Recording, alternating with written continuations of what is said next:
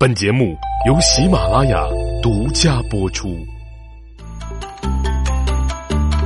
手把青秧插野田，低头便见水中天。六根清净方为道，退步原来是向前。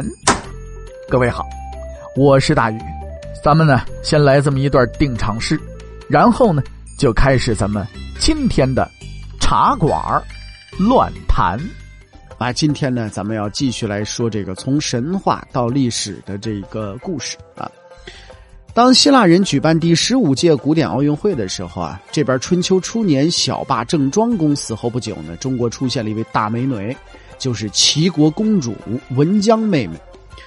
文姜啊，这有人追求啊，作风非常的前卫，是吧？爱上了自己同父异母的哥哥齐襄公。在当时，这男女都不能同坐一张席子，递东西都得由仆人来转达。但是文姜公啊，可不管这个文姜公主啊，不是文姜公，文姜公主呢不管这一套，和自己的哥哥齐襄公啊，好家伙搞起对象来了。这个时候，齐国以南的鲁国的国君呢，就老木卡着眼的这个鲁桓公啊，就按照同姓不婚的原则啊，跑到齐国呢，呃，就来讨媳妇儿来了。啊，朋友说了不对呀，他都是诸侯，他怎么不不同这个？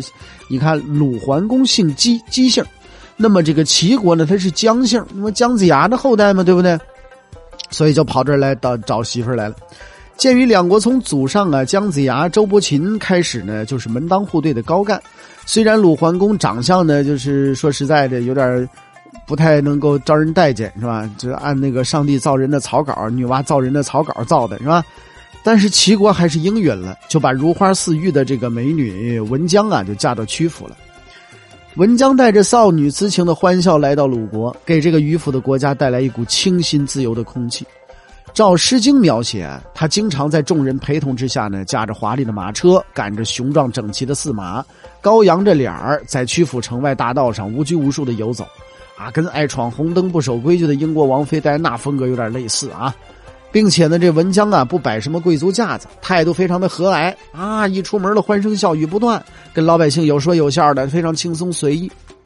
那么齐襄公这边呢，却产生了西门庆杀人的恶念，他恨死鲁桓公了。哎呀，我这亲爱的妹妹呀，这是这是我的情人啊，你怎么就给我抢走了呢？于是就定下了毒计，在一轮宴会上呢，把前来进行国事访问的妹夫鲁桓公啊，这个灌了个烂醉。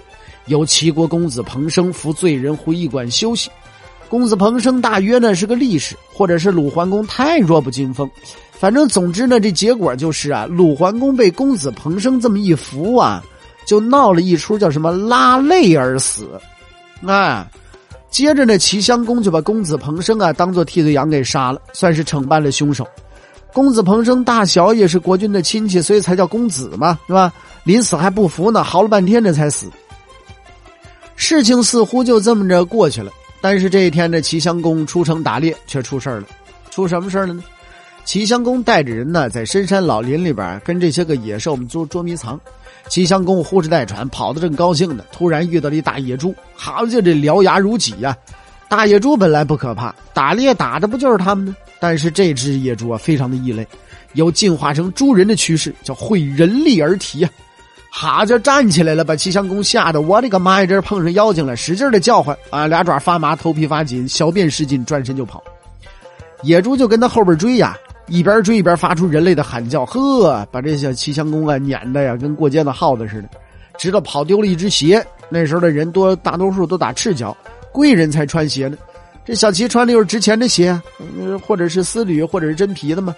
于是吩咐人回去找去，那人死活找不回来，于是赏了找人找鞋人一顿鞭子。旁人都说那鞋呀，那是让野猪给捡去了，对吧？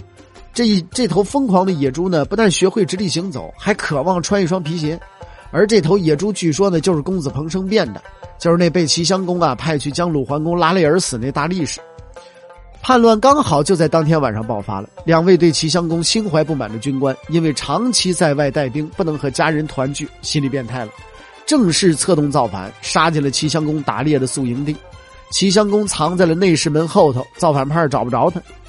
可惜呢，眼前突然掉出一只奇怪的鞋子来，啪嗒一声落在地上，一看就是白天丢那只啊！敌人的好奇心立刻就被空鞋子挑逗起来了。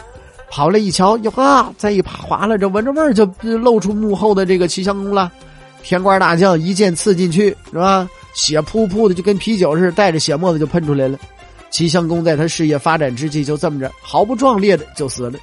那只丢掉的鞋子居然又凭空捞出来了，引发敌人过来搜查。哎，这一定是公子彭生的厉鬼，就那只野猪为了报仇而施的魔法了。